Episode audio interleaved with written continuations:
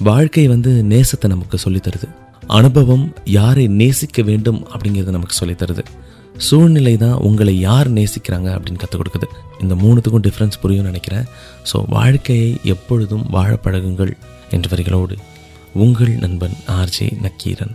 காதலுக்கு இலக்கணமே தன்னால் வரும் சின்ன சின்ன தலைக்கணமே. காதல் அதை பொறுக்கணுமே கட்டி வைத்து உதைக்கணுமே. உன்னுடைய கையாலே தண்டனையை